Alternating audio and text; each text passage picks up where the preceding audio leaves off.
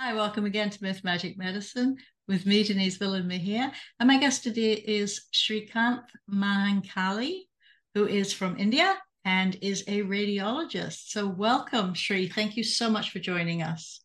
Hi, Denise. Thank you so much for having me on your podcast. And um, it's great to be here. And I love the fact that you got my first and last name right the first shot. you First were shot, yeah. of some sort.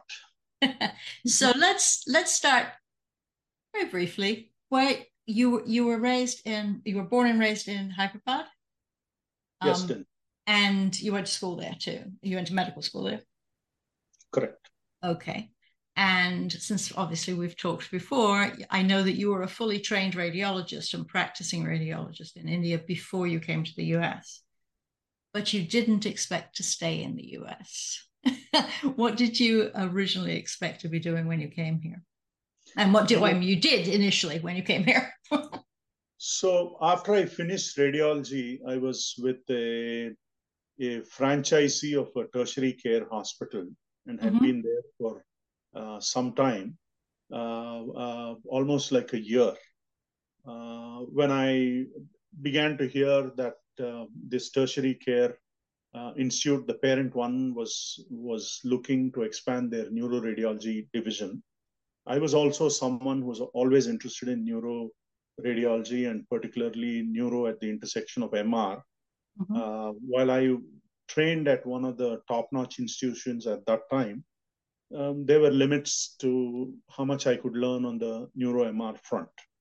So when I became aware that there was an opportunity to get some additional training, and this tertiary care uh, institute was also it was a corporate hospital was also looking for um, some trained people to expand their neuroradiology division. Mhm. Uh, I decided to come to the US to get some additional training. Was that your first choice? She says as an English woman. My, my first choice was initially to go to UK, to be honest, because the Tertiary Care Institute, where I did my radiology training, was one of the overseas uh, training centers for the fellowship of the Royal College of Radiologists. Mhm. Uh, so the original plan always was to go to UK, do the FRCR, as it is called, and then come back um, uh, to India because I'm the eldest son in my family. We are Mhm. twins, but I'm older by about 13 minutes. And culturally, um, the eldest son in our uh, Hindu culture typically is the one who's responsible for parents at the old age. Uh, and then the fact that I was a physician, and also the fact that my wife is a physician and, and is also the eldest in her family, uh, kind of the plan was for us to come back and basically take care of our parents and practice in India. but things were not to be. You chose instead to come to the US. Correct. so you came on a J1 visa. So it was you were expecting just to be here, get some training, and then go home. Where where did you land? so I first uh, um, came to the Health Science Center in San Antonio. Mhm. Uh, at that time, the neuroradiology fellowship program there was under the ambit of a world famous uh, spine radiologist.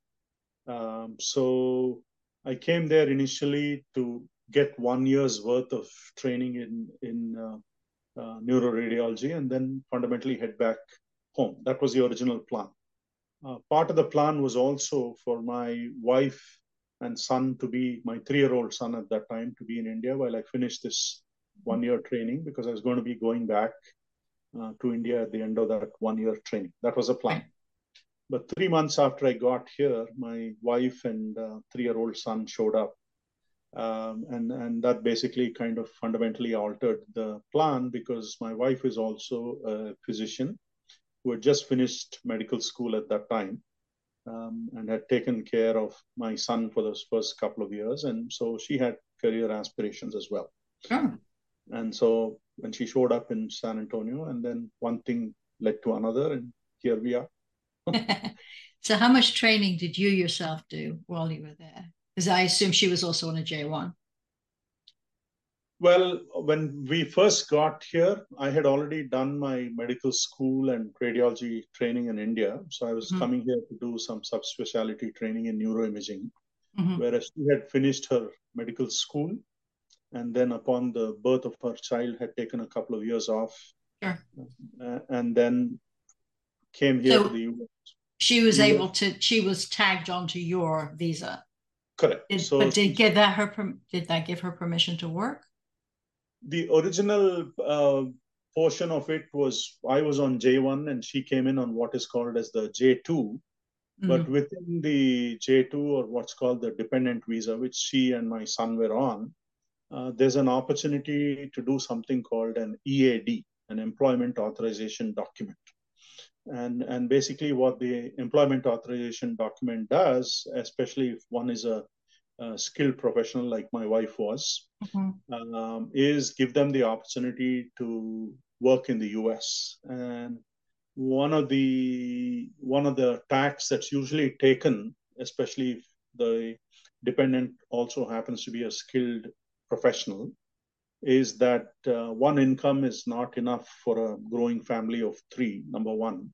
And number two, uh, as a skilled professional, I would also like to use the opportunity for my being here in the US to develop my uh, skill sets, contribute to the family income, and therefore, with that increased income, uh, it would provide us the opportunity to explore the social and cultural milieu of the US. It's good. It gave you a little wiggle room. And in addition, she was, of course, she was probably an intern, and that didn't give her a lot of time for sleep and all the other things. But you do get some vacations. So hopefully you got some travel in there. Um, and then you spent how long in, in San Antonio? I was there in San Antonio for four years while we were trying to resolve my immigration status. Uh, the J1s typically offered for seven years. Uh, at that time, it all it used to be offered all at one shot for seven years, mm-hmm. uh, and as long as it's contingent on finding an employer uh, who'll sponsor the J1. Mm-hmm. Uh, but part of the deal with the J1 is that it affords a, a lot of control to your employer um, to decide your next professional or for that matter even a personal much. Step. so does the h1 to be honest there's a lot of control too um okay so so you spent you got your training that you wanted your wife completed her residency there also no while we were in san antonio my wife was basically um, in a more supportive role while I was trying to straighten out our affairs. Mm-hmm. Um, she began working on the employment authorization document as a J2. Mm-hmm. Uh, she had the opportunity to get her own J1, but the uh, legal advice at that point was not to open a 2nd mm-hmm. flank. Yeah. Because once you get on the J1 track, then you'll have to get what is called as a J1 waiver before you can move mm-hmm. forward. Mm-hmm. Uh, and so we tried to keep it within one J1, but then had the J2, which was my wife, with her own employment authorization document that allowed her to work and, and improve upon her uh, skill sets. So that was the first four years in, in San Antonio.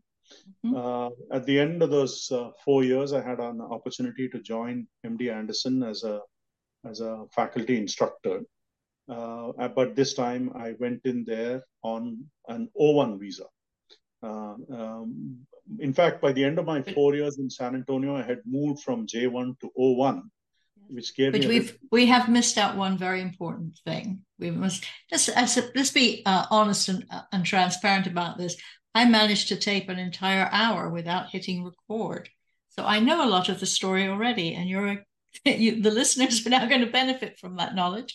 You must talk about Harvard before you move on because yes, you did yeah. So in around so part of my work uh, in uh, san antonio and training involved a lot of research and it was all neuroscience focused uh, by choice um, and also there was a heavy emphasis on mri and particularly on functional mri so i had the opportunity to work with some of the leading people in those fields at that time uh, and functional MRI was a technique that had just uh, kind of become um, what to say mainstream in 1991. Mm-hmm. Um, so I was well within the seven or eight year time frame when I learned the, about the functional MRI technique and its uh, both its clinical and research applications. Um, and so in 2000, uh, Beth Israel Deaconess Medical Center at Harvard was uh, starting a 3T MRI program uh, with people who were at the intersection of uh, neuro and MR and especially advanced MR. So I was fortunate enough to be an attractive candidate to an entity like Beth Israel Deaconess Medical Center. And they had this six year combo program where two years were uh, part of a National Cancer Institute Cancer Radiology Fellowship, uh, which was followed by a four year residency in radiology. And they had several graduates who had made that uh, transition and done successfully and done well. Uh, and therefore, when I applied, I was offered this position, but my handicap was uh, that I didn't have the green card it, it required citizenship or permanent residency, so you Correct. weren't able to because do it. The NCI Cancer Radiology Fellowship, the way it was funded was uh, you had to have either of those to receive your uh, stipend, mm-hmm. uh, even though it was a training grant. And without the green card, I couldn't begin that position. So tell us the sad story because this hurts so me too. Although I don't particularly like the weather in Massachusetts, it's a lovely state and it's got a lot of fine institutions up there. so, so, tell me tell me the sad story. The, so the, the the reality of it was that this position was a two yearly um, intake of two fellows. Mm-hmm. So when I was first offered the position in 2000, I didn't have the green card or the permanent residency as it's called. So Harvard uh, basically said no problem. Our next intake is in July 2002 and we are still interested in you. And so they wrote a letter to the INS on my behalf. Uh, basically, the vice chair of the department and my would be mentor wrote letters to the INS uh, saying that my work in the US up to that point and my future work, should I join that six year program, uh, was critical to the healthcare economy and welfare of the people of the United States it was a special category called the national interest waiver. Mm-hmm. Only the top 1% of applicants receive approval for that national interest waiver. And I was one of the fortunate people to receive that approval. The only problem is that the last step in the green card process is an FBI uh, background check. And I was within about six months of having all of that and my green card in place when September 11th happened. Uh, and the second intake after my first one, which I couldn't make, was in July 2002. And um, at that time, the FBI obviously had matters of grave um, import, including national security. And so, even when Harvard came back in July 2002, I did not have the green card, and I unfortunately couldn't join that position. But that that designation, the O1, was still available to you? Did you? Yes. yes. yes. So I was already on O1 when I was at the Health Science Center in the last stages. Mm-hmm. And so I was basically able to transition that O1 and transfer it to the MD Anderson Cancer Center and begin a faculty appointment in the Division of Diagnostic Imaging in March 2001. Uh, the one rookie mistake uh, that I mentioned previously to you was that I told um, the folks at MD Anderson that I had this Harvard position that I couldn't join in 2000, mm-hmm. that I mm-hmm. couldn't also join in 2002, and potentially there's an option to join it in 2004. Um, and so, therefore, um, that was on the back burner. And so, what could easily have been an assistant professor position to start with at MD Anderson instead wound up as a faculty instructor position. Pro tip don't tip your hand, tell, keep, keep things back. so, I learned the hard way that um, there was a price to pay for honesty, but I have no regrets because I felt that that was the right thing to do. And so, that's what I did. Mm-hmm. Yeah. So, where was the next move for you? What did you start doing after that? Two years so I worked at MD Anderson. Uh, it was a great and enriching experience, and I was doing all the wonderful things that I ever wanted to do in academics. uh, particularly at the intersection of uh, the neurosciences and all of these advanced MR techniques. My basic interest has always been in cognitive neuroscience. Uh, and then when I went to MD Anderson, I was fortunate to be able to add a neuro-oncology aspect to it, which I found fascinating. I had a grandmother who died of uh, cervical cancer several years ago before I came to the US. So mm-hmm. cancer was something that I was always very familiar with and interested in. And so I was fortunate to find this intersection of the neurosciences with oncology, and so therefore be involved with neuro-oncology on one side.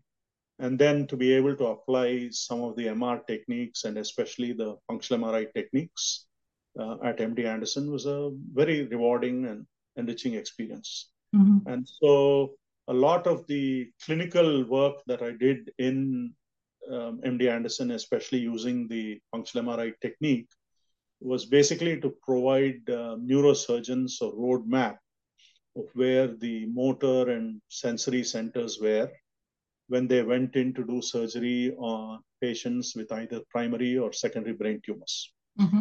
And basically, what this technique would do would allow them to know where the speech centers are and the motor centers are, and therefore plan their surgery, their access, and also be potentially in a position to avoid post-operative morbidity and mortality.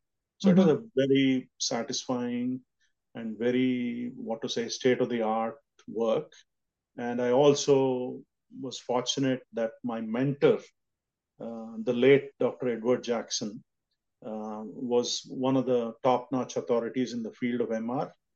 Um, very affable, very humble, highly skilled, and highly learned person, uh, who tragically a couple of years ago actually passed off um, with a brain tumor, a glioblastoma. Oh, Areas oh, of work that we had been doing while we were together at MDRs. Yeah. So, so life was good my son progressed through high school. My wife had finished her residency. Everything was good. Life was going on. Son got admitted to UT Austin into a, a, and started doing a double major, initially in electrical engineering, and then also in a liberal arts honors program called Plan 2, a very prestigious program. Mm-hmm. At the time, the global intake in that program was 65 people. That's it. Mm-hmm. Uh, and the acceptance rate was very low, and everything was good. And he had plans to go into IP law and do have nothing to do with medicine. Uh, but he came down with a health issue, uh, a back issue that required a lot of um, uh, focus uh, from my wife and me, and and um, required a lot of um, what to say um, physical therapy, rehab, mm-hmm multiple surgeries. Mm-hmm. Uh, so while we are in Houston, uh, we had to make a choice between one of us being available to him full time. Yeah. And so I decided that I had done a fair amount of work and had reached a certain point in my life uh, where I could be the one who could take that time off to tend to our son mm-hmm. and still be potentially in a position to come back once right. this problem was resolved. Sure. You had a track record to lean on. To. Um, so, so you you took sort of mini sabbatical? Did you? Well, the original plan was for it to be a mini sabbatical because we didn't anticipate how long it would take mm. my my son to kind of recover and be on his way. Uh, it took a while. Uh, mm-hmm. It took much longer than what we initially anticipated in the interim, what happened was he had to be in and out of school a number of times. Mm-hmm. So, what was originally going to be a five year graduation uh, plan eventually turned out to be much beyond the five years. Yeah. Um, he also had to let go of his uh, electrical engineering and plan two honors, mm-hmm. and eventually graduated with a major in uh, uh government and a minor in East Asian studies. Mm-hmm. So his career and life uh, from a professional standpoint took a pivot. In the meanwhile, my wife made uh, good progress in the VA system that she was a part of. Um, and she had to move a couple of times, once to Indianapolis and once to Muskogee. And here I was within all of that trying to sort out my uh, professional affairs. But what it also did was give me the opportunity then to uh, reimagine uh, my life and, and, and my career in a different sort of way and look for roles that were not traditional. Well, I was never direct patient care uh, because of my radiology background. I had never really given serious thought to doing things that were fundamentally of a very non clinical nature. Mm-hmm. Uh, but then the opportunity to be with my son and take care of him, and then also have some time to myself, allowed me to make some very important pivots that currently were actually proving to be very valuable and super interesting too. So the first thing I did was I did something called the Credential of Readiness from Harvard Business School, mm-hmm. which was basically their in-house uh, MBA, pre-MBA program because when, okay. when they put their MBA class together, what they realized is that they had people at various levels of training and expertise when they joined the MBA. And so there was some need for a boot camp of sorts to bring everybody up yeah, to a certain level and, uh, to a mm-hmm. same platform before they joined the MBA uh, class. So they had this pre-MBA coursework, which eventually they transitioned and monetized into a program called the Credential of Readiness, um, uh, or core. Uh, and basically that involved uh, financial accounting, business analytics, and economics for managers. So I first took that program as a way to test the waters and kind mm-hmm. of learn something new. And then from there, I, I transitioned into another program, which was basically a global health radiology program uh, with an entity based in Maryland called RAD-AID International, a nonprofit that was doing a lot of global health radiology work. Uh, the WHO had released a report in 2015 which said that two thirds of the world didn't have access to even basic imaging mm-hmm. resources like a chest x ray or a, an ultrasound, things that we all take for granted in developed countries like the US and several other parts of the world. Mm-hmm. So that got me thinking and I realized there was an opportunity now as a radiology to take that to the next level and get involved with global health radiology. Soon I became aware of global health as a whole. So I began an affiliation with an entity, uh, the largest global health consortium on the planet based in Washington, D.C., with whom I still have an ongoing affiliation from 2019. Mm-hmm. I serve on several committees and subcommittees with them in roles that involve advocacy, um, service, um, educational competencies, and research. I also have some abstract advising and mentor roles, some of which I uh, um, have ongoing currently at this point as we speak. Mm-hmm. Uh, and I also became aware that, contrary to my earlier impression of what global health involved, Uh, and my very preliminary knowledge about global health, there's a lot to it. Yep. If you haven't, if you haven't got a house, it's really hard to think about all the other things. There's it, it, everything is medicine. Everything is involved. Everything yeah. from urban planning, water, yeah. sanitation, forestation, climate change, big data, AI, refugees, social justice. You name yeah. it, it's part of global health. Yes medicine, the everything specialty. So, so are you still in that sort of um, lots of different pivots? Is that your focus? Are, are those all your? Do you have your own LLC? I think you said. You have your Correct. own consulting so service. This, yeah. So at this point, I have my own LLC. It's called uh, Shri Advisory and Consulting which is basically a, a, a, vehicle for me to use all my experiences in various domains, uh, starting with AI and digital and connected health, um, also medical imaging, global health, global health radiology. In 2021, I was fortunate to be a semi-finalist alternate uh, for something called the AAAS, the American Association for the Advancement of Science, Science and Technology Policy Fellowship based in Washington, D.C. Mm-hmm. I was a semi-finalist alternate and couldn't make it past that, but it was a great learning experience because around that time, and I still do, I'm involved with an entity called the National Science Policy Network, mm-hmm. which is fundamentally uh, uh, people in their early stages of uh, career, but they also have an allied membership option uh, where people who are a little more seasoned, been there, done that right. in different fields, can get involved. And so I had the opportunity to be involved with it. Um, and have always had an interest in the science and technology policy domain. Um, also did some formal coursework in the science and uh, technology policy domain. So I have an understanding of the American government, the mm-hmm. federal budget, how the appropriations are done, how Congress decides on who gets what dollars. So it's, mm-hmm. it's very fascinating. And some of it, because it came through the global health domain, allows me to understand how the NIH receives its funds, the CDC, the Fogarty International Center. So it's at a macro level that all of these things are happening. And here, as a clinician, here I was just doing my thing in mm-hmm. a in a small cubbyhole. So I've always wanted to be someone involved in that in that macro space. Nice. And, yeah, and get an understanding of how all of this plays. If you had stayed in India, had you stayed in India, would you have had any of those opportunities? Obviously, they would be Indian versions of the same thing, or maybe World Health Organization. But would any of those things been possible?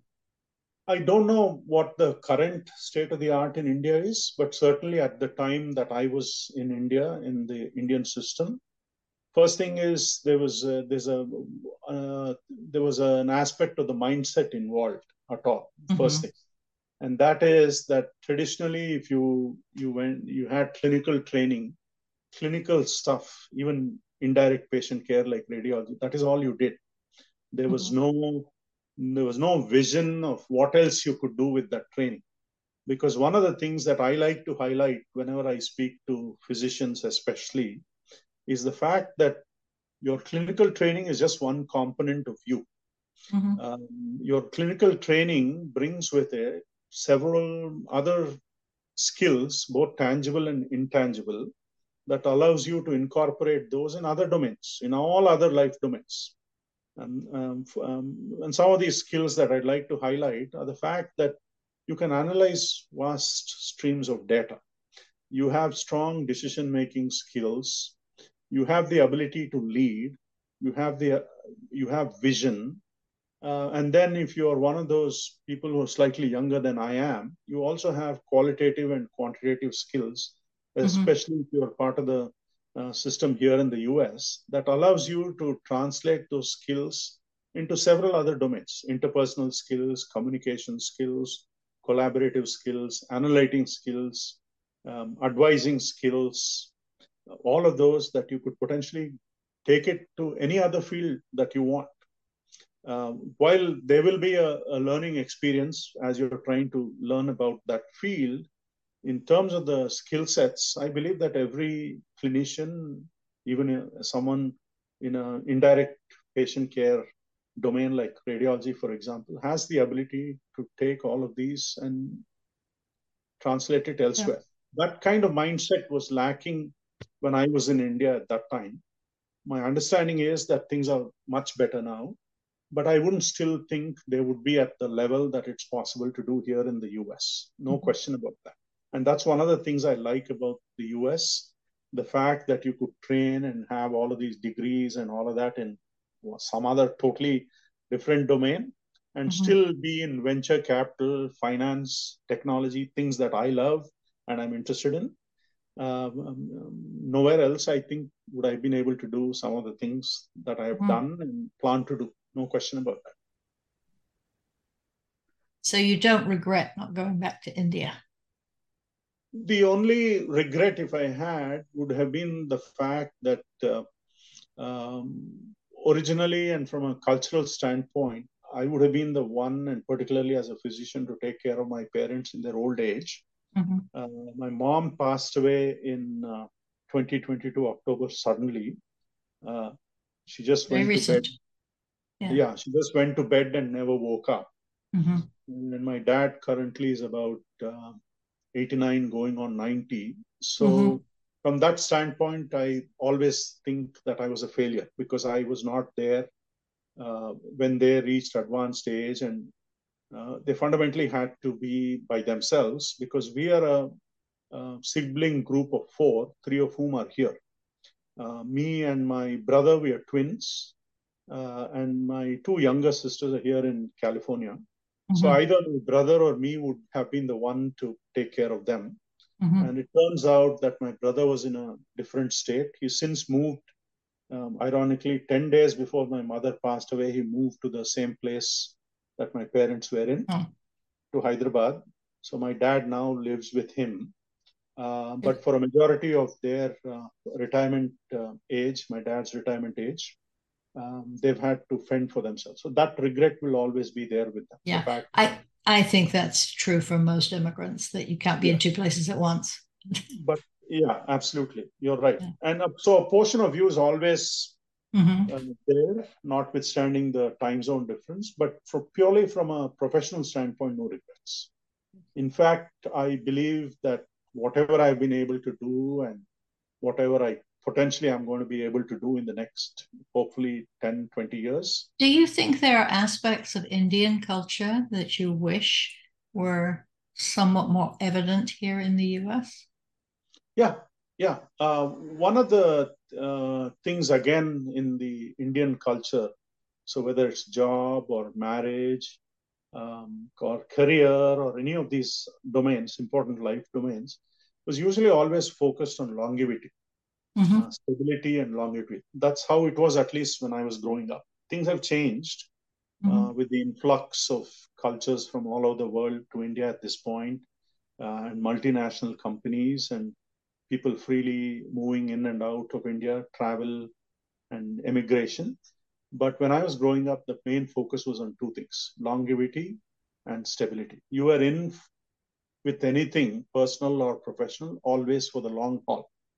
Right. But now the problem with that is perhaps that you are going to ignore other innovative things that may come along. Exactly. Exactly. They, it, it came at a price while there definitely was stability. Mm-hmm. Uh, and stability brings with it its own rewards. But they were also on the flip side of it, the um, the unwillingness, so to speak, to take up other interesting opportunities mm-hmm. that came. For example, the taking a very conservative approach and a, a risk-free approach to anything like investing, travel, going overseas, all of those things. That mm-hmm. was basically the mindset at that time.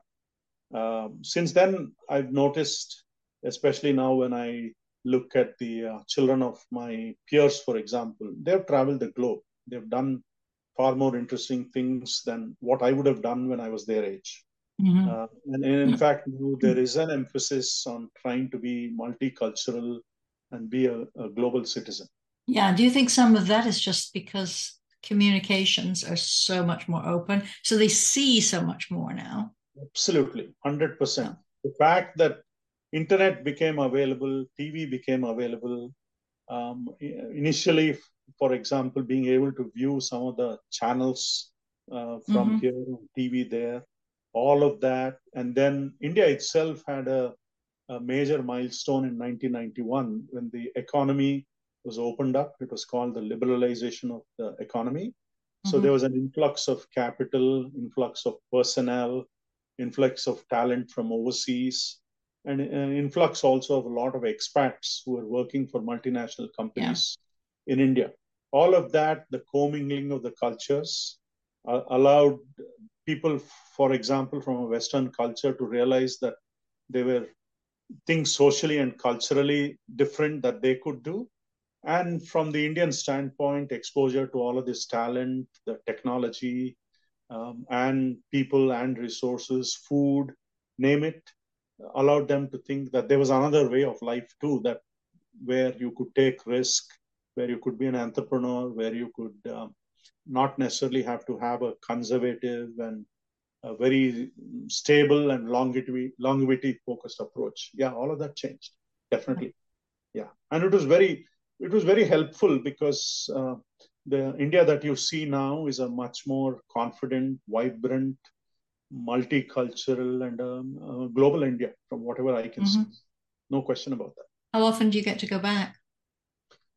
Uh, in the early years, because of the uh, immigration handicaps, I couldn't uh, travel as much as I would have liked. Right. And then, as we were all in different uh, career stages, and when we had uh, um, the son, I couldn't travel that much. Uh, but now I go back as much as my situation permits. Um, I can't say I go annually. A lot of my colleagues here in India, from India, actually do. Mm-hmm. For, for various reasons, we are not someone who makes that annual pilgrimage. Nearly all the all the all the Indians I know, it's it's usually connected to somebody's wedding.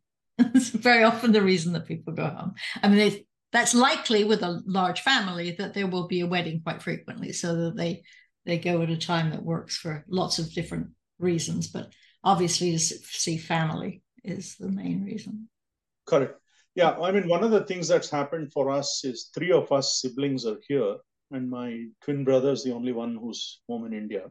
Mm-hmm. Um, he, in fact, had uh, um, two offices here in the US, one in California and one in New Jersey, because he had a, uh, a company that did a lot of its work globally, mm. including in the Middle East and South Africa. And so he used to come frequently to the US. And then for a portion of time, uh, both my parents held green cards too. They were sponsored by my sister who came to the US uh, a little earlier than me and came as a student. Mm-hmm. Uh, so she got her citizenship much earlier than me. And so she was in a position to sponsor them. So they used to spend six months plus of their time here mm-hmm. and six months back home in India. So that was also one of the reasons why I didn't have to go back because they would be here. Mm-hmm. Three of us were here, they would rotate among the three of us. Um, yeah. and, and, and so I didn't have to do that annual pilgrimage that a, a, a lot of my peers here do.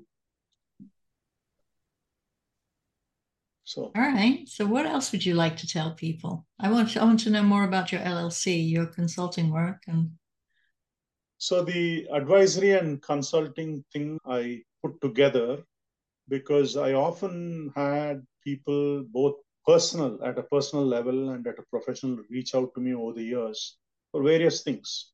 And this is something I didn't um, realize myself. And I'm sure my wife may not completely agree with it. But everybody tends to see me as someone that they could reach out to for advice.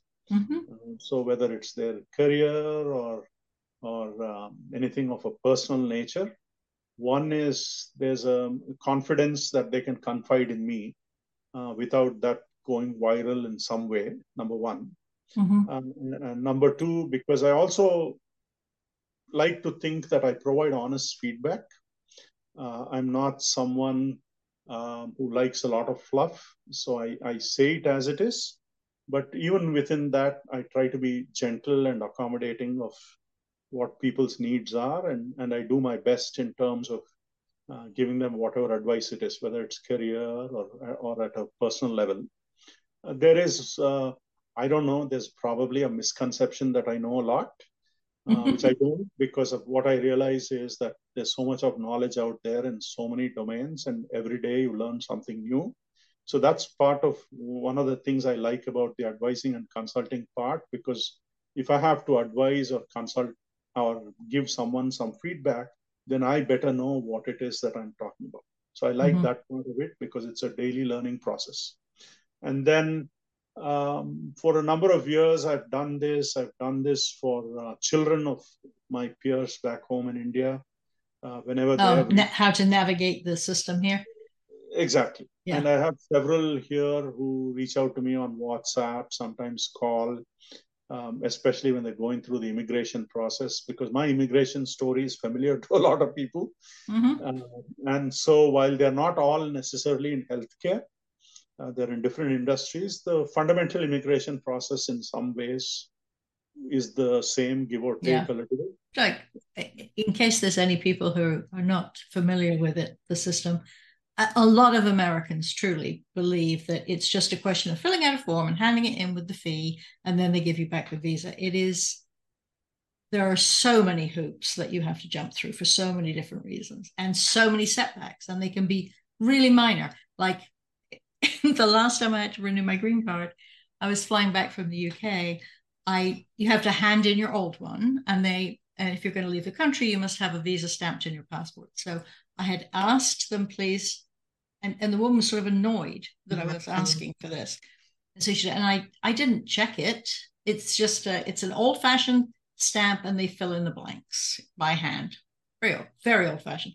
I have I got I was bemused by the fact that I was flying back from the UK and I was landing in Toronto in order mm-hmm. to be cleared for American airspace. And I thought, was there a war I didn't hear about? At least what happened. I'm in Toronto. so I was bemused by that. And the guy said, no, this is out of date. And I said, it can't possibly be. I only got it like two months ago. She'd written January instead of June. And so it was two days out of date. Thankfully, they have computers. So he was nice enough to look it up on the computer. But had he been in a bad mood himself, I could conceivably have been stuck in Toronto for quite a while. It's it's it's a very strange and imperfect system. It's, it's very... okay, America. We love you. We're really happy we're here, but it, it can be very stress, stressful. You know, the first uh, few years, uh, especially when you're dealing with the immigration thing, and and potentially because of which you have let go some opportunities, like I had too. Mm-hmm. Uh, it's it's a lot more taxing for you to be hundred percent at your place of work or present uh, personally at all these social gatherings and yeah. be in a very uh, what to say be in a very um, good spirit so to speak to be very honest um, uh, because what happens is and i have my own toronto story too by the way i'll mm-hmm. share with you well i was in md anderson and i think this was 2004 uh, i was involved with the society of neuro-oncology um, and I had been invited for the first time to be a part of their Education Day committee, which was very uh, prestigious for a young and upcoming faculty like me. And then I was also part of the Scientific uh, Program Advisory Committee. So mm-hmm. basically, uh, someone involved in putting the scientific program together, uh, especially um, in terms of choosing uh, abstracts and scientific proposals that had a radiology or an imaging background so it was very prestigious. Um, I am ready to go to Toronto for the meeting. I go to the airport in Houston, the Bush Airport in Houston, um, and then I'm about to catch the flight. And then we realize that there's something in my passport that's missing, some stamp of some sort. I don't mm-hmm. remember what the stamp was, maybe parole, if I'm not mistaken. If uh, you uh, were still in process because you were processing a new visa, yeah. Correct. Yeah. So I don't, I don't remember because it was like almost like 20, 19, 20 years ago, but mm-hmm. I'm there. And so the person at the uh, the airline employee at the desk uh, scans the my passport like you do the credit card because there's some mm-hmm. digital uh, thing in the passport and then she tells me you don't have it so I said, I don't have what? And then she gave me details of what I didn't have. And then she very also generously said, Well, I can't put you on the flight. I said, uh, Why not? And when she said, This is what you're missing, I asked her, What happens if I take the flight and go to Toronto? Let's say mm-hmm. I don't listen to you because you're mm-hmm. not an immigration official and I go. She said, Then you will not be able to re enter back to the US. Mm-hmm. So this was a for me at that time was a, a fantastic and potentially a life changing opportunity because it was a, a meeting in Toronto, and so all of the heavyweights in neuro oncology from both the US and Canada would definitely be there. And so would many people from all over the world. And I had lined UK, up. certainly. yeah, yeah, definitely. UK. Um, in fact, there was a person from UK also that I was going to meet, a person who was a specialist in dynamic susceptibility contrast MRI that I was looking forward to. Uh, I couldn't go. I couldn't go. Uh, I mean, I could take a chance and go and not be able to re enter, uh, but I couldn't go. And so there was a litany of missed opportunities like that um, that I couldn't uh, take because of the immigration requirement. But over the years, I learned um, that when uh, life closes one door on you, yep, some other opens. door opens. It may not be the door that you are looking for, Uh, but the universe, destiny, and if you believe in God, there's a plan and there's a method to this that we don't understand at that time. Exactly. You Just have to figure out what that pivot is.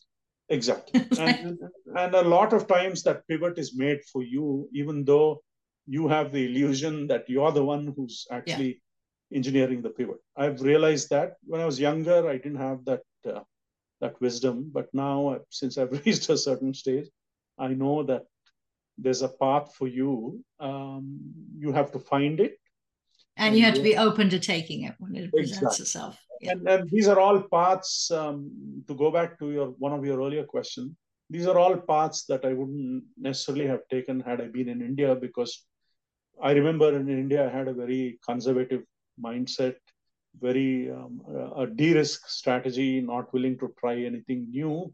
So if there's one thing that I have to hands down hand over um, to my experience here in the US, it's the fact that now I'm ready to take all kinds of risks, uh, whether it's advising or consulting, or legal risks rather. Mm-hmm. Um, so the advising and consulting is one thing that I kind of have been wanting to do formally for a long time, and now that I have a critical mass of, uh, um, uh, I, I I hate to use the word expert because I don't think, in my view, that anybody is really an expert at anything because the amount you can have expertise in things. Exactly. You may the, you may have you, some. You're an expert amongst the general population. You may not be an expert's expert, but you can be expertise in some areas. You always help somebody else. Yeah, yeah, I always feel like that the word expert is used very loosely. In my yeah. view, for example, an expert would be somebody like Einstein. Um, but because we have spent a significant portion of time in one domain and have some accumulated experiences, it does definitely give you the opportunity to pass on whatever you have accumulated to others, uh, especially if that's a, an important moment in their life or a decision making moment. Um, and you, are able to uh, pass on what you've learned to somebody else and help them along with the journey. It's something that I really enjoyed. Yeah. On the topic of being an expert, I was an expert witness for uh, child abuse cases for, for many years. And it always felt really strange to be called an expert witness. But all it means is I knew more about that subject than the trier of fact, as they call them. Exactly. Usually the judge. Yeah. Exactly. I wouldn't have gone to a, a, meeting of experts in the field and suggested I was any more expert than anybody else. but I did know more than the judge about it. So what else would you like to tell anybody? We've talked for a long time, even more because of my faux pas earlier with the recording. the uh, I, I, depending on who the audience of your podcast is, and my understanding is a majority would be physicians, mm-hmm. and I'm and I'm assuming that there'll be a lot of young and upcoming physicians too. Um, so one of the things that I would like to um, a couple of things that I'd like to say as take home messages. First thing is realize that as a physician, your clinical training is only one aspect of you as a physician. Mm-hmm. And what it does is it's a very structured curriculum and a very structured experience. But through that structured experience, what you do is learn how to analyze things, learn how to um, uh, what I'd say is um, prioritize things, learn how to explore other facets of healthcare. So, whether that's policy, whether that's entrepreneurship, whether that's as a startup advisor, uh, whether that's as a mentor, one thing that I'd like to emphasize is think about those things right at the start. The second thing is medicine is fundamentally a business. Even though you have this idealistic view of what medicine is when you begin your baby steps in the field, realize that medicine is a business. And so, therefore, confine some of your learning in terms of formal coursework or even informal experiences to getting some idea about business and business foundations. Uh, make a conscious effort to understand the whole ecosystem outside of your clinical practice in healthcare into who the various stakeholders are, and how this whole thing works, whether that's on the patient side of things, on the payer side of things, whether it's insurance, the regulatory aspects of business, um, and all of that, pharma, biotech, medtech, diagnostics, try to understand the whole ecosystem. What that does uh, will allow you to broaden your horizons and think of you in terms of being a, a, a holistic player in this ecosystem and not just as a clinician. A lot of clinicians get that wisdom I'm seeing post pandemic, especially, mm-hmm. and are now looking for roles in um, utilization review, utilization management, and trying to do things at this point. I'm not suggesting that it cannot be done, but it's a little bit of a steep learning curve. Mm-hmm. So, one thing that you probably want to do while you're doing all of your clinical work is to devote a portion of your time, energy, and effort to getting up to speed on coursework or formal coursework or informal experiences where you learn all these other aspects. It could be venture capital, it could be any of these other things that I mentioned, writing, for example. So, build some time for that portion of your right. professional development into your schedule right from the start. It could be policy. So spend some time writing, spend some time learning about policy um, and get out there. Uh, other part of it is when you are a little late to the game, what happens is you have this imposter syndrome because you've never done any of these things. Good old um, imposter syndrome. Exactly. the only time you were an imposter was when you, that that step from being a student to being a doctor. That and then once you've seen a patient as a doctor, you're a doctor. You've it, it's an ongoing education. We can exactly. always learn more, but yeah. And and then embrace all these modern technologies that are coming. Make them rather than you being subservient to these technologies, make these technologies a part of your work, your training, so you know how to use them and get there. Recently, I had the um, um, um, what to say the good fortune to listen to a podcast on which one of the top 50 healthcare executives uh, was speaking, and the uh, he was speaking with uh, I forget the uh, name of this individual, uh, someone who's who's written a book called Beyond the Walls. Uh, basically, the whole premise of uh, this Beyond the Walls is that partnerships, collaboration, and the ability to look beyond your immediate is what we need to all learn. It's, and it's, one, as you yeah. said before, it's integrative. You have you have to. It's no yeah. one thing is the answer. It has to work exactly. together. Exactly. And as clinicians, including me, at one point, I uh, when I was younger and naive. I had the feeling that I was the main player in the system. I have subsequently realized that we are one of many in the system. So while you can do your part, understanding who the other players are and your willingness to work with all of these other players uh, to provide a more holistic approach uh, for the future of healthcare is very important. A future of healthcare is going to involve the home, for example, is going to involve a lot of digital technologies and the hospital of the future is one that's going to be where the hospital will be coming to you wherever your location is. So plan for all of those things.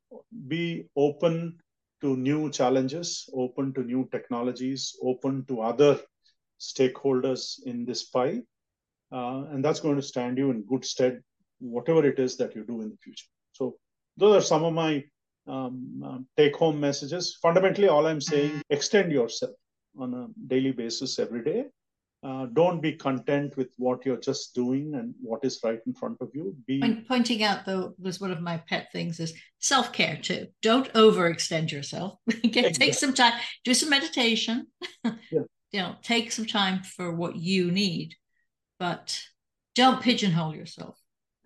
Totally, hundred percent, and try to find and it is feasible to find some work life uh, balance within all of this too uh, and be involved in uh, various uh, interesting stimulating things with a lot of engaging people. But you're absolutely right Denise that um, first take care of yourself before you can take care of others. Yeah but but be ready to take a new path if it's offered to you because you don't know where to lead. Exactly. Yeah. And and I'm always fond of this other line too. If there's no path there, then you be the one. to make it. Yeah. Mm-hmm. You be the yeah. one to make it. This was great. Thank you so much for joining me. I'm going to make you come back in another season and talk about all the advances that have happened in radiology because it's been such an explosion in the last 30 years. I mean, it probably was before, but the one I've seen has been in the last 30 years. Absolutely, Denise. It was my honor and privilege to be a guest on your show. It was wonderful chatting with you both online and offline. And if there's anything that any of your listeners want, I believe I have provided some contact information. The contact information for both of us is always for both me yeah. and my guests is always on the show notes. Yes. Yeah, and they're welcome. They're welcome to reach out to me at any time. As I as I mentioned, I am not an expert in anything because as I my yardstick for someone being called an expert is Einstein. Uh, but whatever little I know, but you happy. may have seen it before. You'd be happy to talk to them about it. Absolutely. That's great. Thank you so much. Thank you, Denise. Thank you. Much appreciated. Thank you for joining us at Myth Magic Medicine. If you have found this episode useful, you can apply for free CME credit through the link provided in the transcript. If you're not a medical professional, please remember while we're physicians, we're not your physicians. So please consult with your own healthcare professional if you think something you have heard might apply to you or a loved one. Until next time, bye bye.